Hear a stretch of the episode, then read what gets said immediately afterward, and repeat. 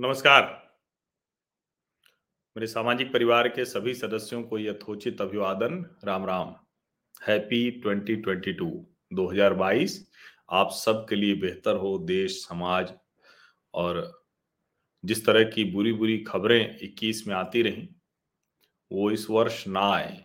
हालाँकि पहला ही दिन एक बेहद खराब खबर से हुआ वैष्णो देवी में, जो भक्त गए थे। उनमें से बारह लोगों का जीवन खत्म हो गया भगदड़ में। तो ये हर जगह मंदिर, प्रशासन इन सबको ये तय करना चाहिए कि ऐसी कभी गलती ना हो। अभी जो आज जो खबर आई और ये बड़ी महत्वपूर्ण खबर है कि देश में जो एनजीओ काम करते हैं और वो एनजीओ जो विदेशों से चंदा ले सकते हैं। दरअसल जो एनजीओ देश में काम करते हैं, उनको अगर विदेश से चंदा लेना है तो उसके लिए एक लाइसेंस की ज़रूरत होती है। और उसके लिए लाइसेंस लेना है तो 2010 में एक foreign contribution regulation act FCRA वो बना था 2010 में, ये मैं ध्यान दिला दूँ। और उसके तहत ऐसे सभी एनजीओ को लाइसेंस दिया जाता था, जो यहाँ काम करते हैं और कहते हैं कि अलग अलग जो क्षेत्र हैं, उसमें वो बेहतर करने के लिए, जरूरतमंद को मदद करने के लिए वो काम कर रहे होते हैं और उनको जो विदेशों से पैसा आता है, उसके आधार पर वो अपना काम ठीक से कर पाते हैं। अब ये सरकार आई तो इसने जो अलग अलग समय में देश में जो स्थितियाँ कम अच्छी हुई, जो स्थितियों को बिगाड़ने की कोशिश हुई, अब जब मैं स्थितियाँ कम अच्छी बिगाड़ने की कोशिश कर रहा हूँ तो दरअसल मैं देश के अलग अलग हिस्सों में किसी समय विशेष पर जो घटनाएँ करने की कोशिश की गई, उसके आधार पर कर रहा हूँ, कह रहा हूँ। और भारत की सरकार ने एक रिपोर्ट बनाई, एक रिपोर्ट गृह मंत्रालय ने बनाई और उस रिपोर्ट के आधार पर जो कहें कि ऐसे एनजीओ थे, ऐसे जो संस्थाएँ थी, जो यहाँ काम कर रही थी, उनके आज पर नज़र रखना शुरू किया। और जो एफ़ सी आर ए दो दस का नियम था। उसमें जो कहें कि मैं ये तो नहीं कहूँगा कि नए नियम बना दिए, लेकिन जो होना चाहिए, वो नियम उसमें डाले और कहा कि आप इसको कंप्लाई कीजिए। यानी इनके जो इन शर्तों को पूरा कीजिए और शर्तों को पूरा इसलिए कीजिए क्योंकि अगर आप इन शर्तों को नहीं पूरा करते हैं। तो ज़ाहिर है कि फिर उस प्रक्रिया से आप बचना चाहते हैं, जिसमें विदेशी धन के स्रोत, उसके ऑडिट यानी कहाँ से पैसा आ रहा है, कहाँ खर्च हो रहा है, इस सब की जानकारी सरकार को नहीं मिल पाती।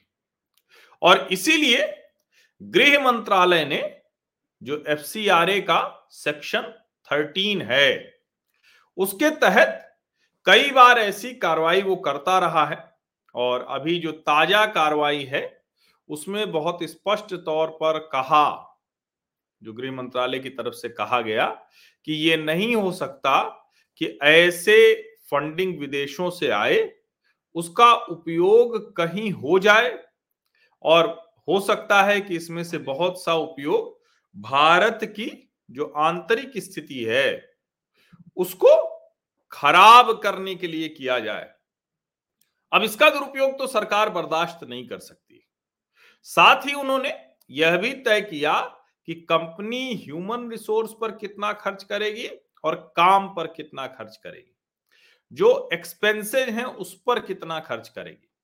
तो विदेशों से अनाप शनाप चंदा लेकर और उससे अपना निजी साधन संसाधन बनाने वाले एनजीओ के लिए ये बड़ी मुश्किल हो गई, क्योंकि एचआर के नाम पर, एक्सपेंस के नाम पर जो करते थे और पता चला सौ रुपए आ रहा है तो पता चला कि बीस रुपए का सिर्फ़ काम हुआ, अस्सी रुपए उनके एक्सपेंस और एचआर के खर्चे और उन सब चीज़ों में चले गए। इसको ऐसे समझिए तो आसानी होगी। अब अस्सी रुपए अगर इस तरह से जा रहे हैं तो वो किसी भी काम के लिए दिए जा सकते हैं। और गृह मंत्रालय के पास ऐसी रिपोर्ट थी कि इनका दुरुपयोग जो देश विरोधी गतिविधियाँ हैं, उसके लिए किया जा रहा है। उन रिपोर्ट्स के आधार पर उन्होंने शुरू किया और एक एक करके स्क्रूटनी शुरू की। अब एक अभी आपको बड़ा रोचक ध्यान में होगा जो मिशनरीज ऑफ़ चैरिटी एमओसी तो खबर आई कि उनको एफसीआरए का डिनायल कर दिया गया। लेकिन सवाल ये है कि जब हम कहते हैं कि ये एफ़ डिनायल हो रहा है तो उसके मूल में क्या है? क्या मिशनरीज ऑफ़ चैरिटी ने जो ऑडिट होता है, वो ऑडिट कराया क्या? क्योंकि अगर आप ऑडिट से बच रहे हैं, इसका मतलब कि कुछ ऐसा काम कर रहे हैं, जो आप बताना नहीं चाहते हैं। अब ज़ाहिर है, जब इस तरह की चीज़ें हो गई और केंद्र ने रोक लगा दी मिशनरीज ऑफ़ चैरिटी पर। अब चूँकि वो मदर टेरेसा ने उसको शुरू किया था तो तुरंत हल्ला हंगामा शुरू हो गया, पूरा एक गिरोह तैयार हो जाता है। एमएचए ने कहा कि जो इस को लेकर रिपोर्ट्स है, वो कई एडवर्स इनपुट हमें मिले हैं, यानी इसके खिलाफ हैं। और इसीलिए हम इसका रिन्यूअल नहीं कर सकते। इसमें ऑडिट नहीं कराया गया है। अब जैसे ही ये हुआ, ममता बनर्जी ने इसको दूसरी तरह से पेश किया। Shocked to hear that on Christmas union ministry froze all bank accounts of Mother Teresa's Missionaries of Charity in India they are twenty two thousand patients and employees have been left without food and machine medicine while the law is paramount humanitarian effort must not be compromise अब ये जैसे ही कहा गया तो देश भर में हल्ला हंगामा शुरू हो गया। कह रहे, भाई, ये कैसे हो सकता है? क्रिसमस पर मदर टेरेसा के जो उनका शुरू किया हुआ मिशनरीज ऑफ़ चैरिटी था, उसको कैसे कर दिया? वो तो बहुत से काम करते हैं। अब जो कहा गृह मंत्रालय ने और बाद में जो सच निकला कि, भाई, किसी भी बैंक अकाउंट को फ्रीज नहीं किया गया है। और जो बाद में खुद मिशनरीज ऑफ़ चैरिटी ने भी बताया कि हमारा कोई खाता ऐसा फ्रीज नहीं हुआ है। अब सवाल ये तो फिर इस तरह की बात क्यों कहने की ज़रूरत आ पड़ी? शशि थरूर ने कहा, डेरेक ओब्रायन ने कहा, और सारे लोग इस तरह से टूट पड़े कि जैसे मदर टेरेसा के उस एनजीओ को भारत की सरकार रोक रही है। जबकि सच ये था कि जो सामान्य शर्तें होती हैं विदेशी फंडिंग को लेने के लिए, उसी को लागू करने की बात सरकार कह रही थी। अब ये एक मसला मैंने इसलिए ध्यान में दिलाया जिससे आपको ये पता रहे कि आखिर हुआ क्या। बार बार डेट एक्सटेंड होती रही, तीस सितंबर डेट आखिरी थी जिसमें कहा गया था कि भाई आप लोग अपना तय कर लीजिए, नहीं तो मुश्किल बढ़ेगी। आप ये नहीं कर पाएँगे अगर आपने ऑडिट नहीं कराया, दूसरे जो कंप्लायंस है वो नहीं कराया स्टेट बैंक में खाता नहीं खुलवाया। तो इसके बावजूद करीब करीब करीब क्या? बारह हज़ार पाँच सौ अस्सी ऐसे एनजीओ थे जिन्होंने वो सब नहीं किया। अब 31 दिसंबर 2021 रात 12 बजे से ऐसे सभी जो खाते हैं, ऐसे सभी जो एनजीओ हैं, उनका एफसीआरए लाइसेंस एक्सपायर हो गया। यानी अब उनको विदेश से फंडिंग नहीं मिल सकेगी। अब देश में जो एनजीओ चल रहे थे, पहले तो बहुत थे, फिर घटते घटते बाईस हज़ार सात सौ बासठ हुए थे अब जब सोलह हज़ार आठ सौ उनतीस रह गए हैं तो हल्ला मचा तो पता चला कि ये जो बारह हज़ार पाँच सौ अस्सी हैं, इन्होंने कुछ किया ही नहीं था, कोई कंप्लायंस नहीं किया था। पाँच हज़ार नौ सौ तैतीस F C R A registration वो तुरंत कैंसिल हुए हैं। या तो उन्होंने रिन्यूअल के लिए ही नहीं डाला था, या डाला था तो वो शर्तें नहीं पूरा की। अब जिनके F C R A licence cancel हुए हैं, उसमें Medical Council of India Emmanuel Hospital Association Tuberculosis Association of India Asha Kiran Rural Educational Development Society Chaitanya Rural Development Society भी हैं। Hamdard Education Society Delhi School of Social Work Society DAV College Trust and Management Society India Islamic Cultural Centre Nuclear Science Centre in JNU, India Habitat Centre, Lady Shri Ram College for Women, ये सब इसमें list में है। अब सवाल ये है कि ये सब जब सूची में आते हैं तो क्या ये जो इतना बढ़िया काम करने वाले लोग हैं, ये वो कंप्लायंस नहीं करना चाहते हैं क्या? क्योंकि ये अलग अलग बहुत सी चीज़ें हैं जिसमें कहा गया था कि आप ये कर दीजिए और एक रूट पता हो, कहाँ से पैसे आ रहे हैं, कहाँ जा रहे हैं, किसके ऊपर कितने खर्च हो रहे हैं। लेकिन वो ये एनजीओ नहीं बताना चाहते या कहें कि छिपाना चाहते हैं। तो ज़ाहिर है, जब कंप्लायंस नहीं करेंगे तो देश का कानून तो सबसे ऊपर है। और ये बात लोग भूल गए थे, क्योंकि सबको लगता था कि हम फलाना नाम पे हैं तो वो बिल्कुल किसी कीमत पे कोई कुछ कर नहीं पाएगा। हमारा नाम किसी बड़े के साथ जुड़ा हुआ है।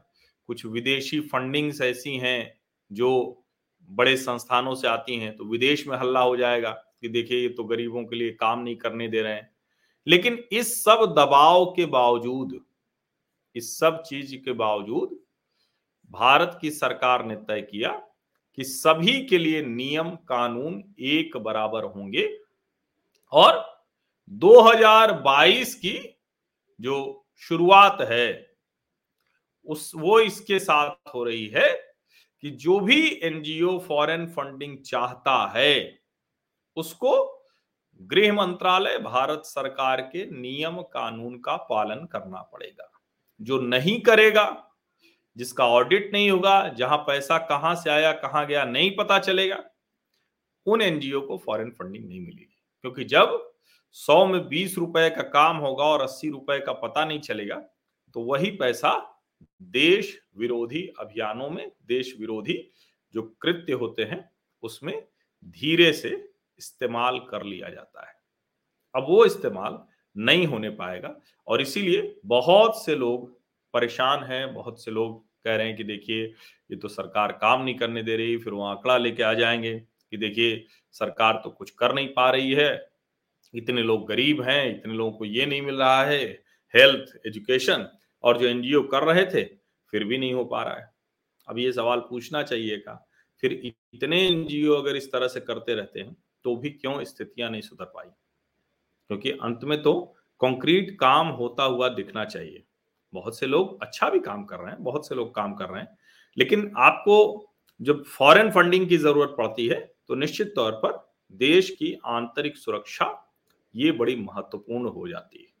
और अच्छा है कि भारत सरकार इसको लेकर चैतन्य है, जागृत है, वरना हमने देखा है, और ये कोई कहने की बात नहीं है कि एमनेस्टी इंटरनेशनल जो आकार पटेल से लेकर और सारे लोग जो ऐसे थे, जो विदेशी फंडिंग से बहुत मोटी सैलरी पर, बहुत मोटी तनख्वाहों पर काम करते थे और बड़ी बड़ी सुख सुविधाएँ जिनको मिलती थी, वो सब के सब अचानक उस सरकार के एकदम पीछे पड़ गए हैं। पहले सरकार विरोधी नहीं हुआ करते थे। ये पत्रकार तो है नहीं कि हैं कि हम एंटी स्टैब्लिशमेंट रहते हैं। तो दरअसल ये जिसको कहते हैं ना कि पूछ इनकी दब गई है। जो गलत कर रहे थे वो सब पकड़ में आ रहा है। इसीलिए वो ज़्यादा परेशान है और जब पैसा रुक गया तब तो फिर सब वो बाप बड़ा ना भैया सबसे बड़ा रुपया, तब तो चीख चिल्लाहट बड़ी स्वाभाविक है। आप सभी लोगों का बहुत बहुत धन्यवाद इस चर्चा में शामिल होने के लिए। साल के पहले दिन अच्छी खबर है।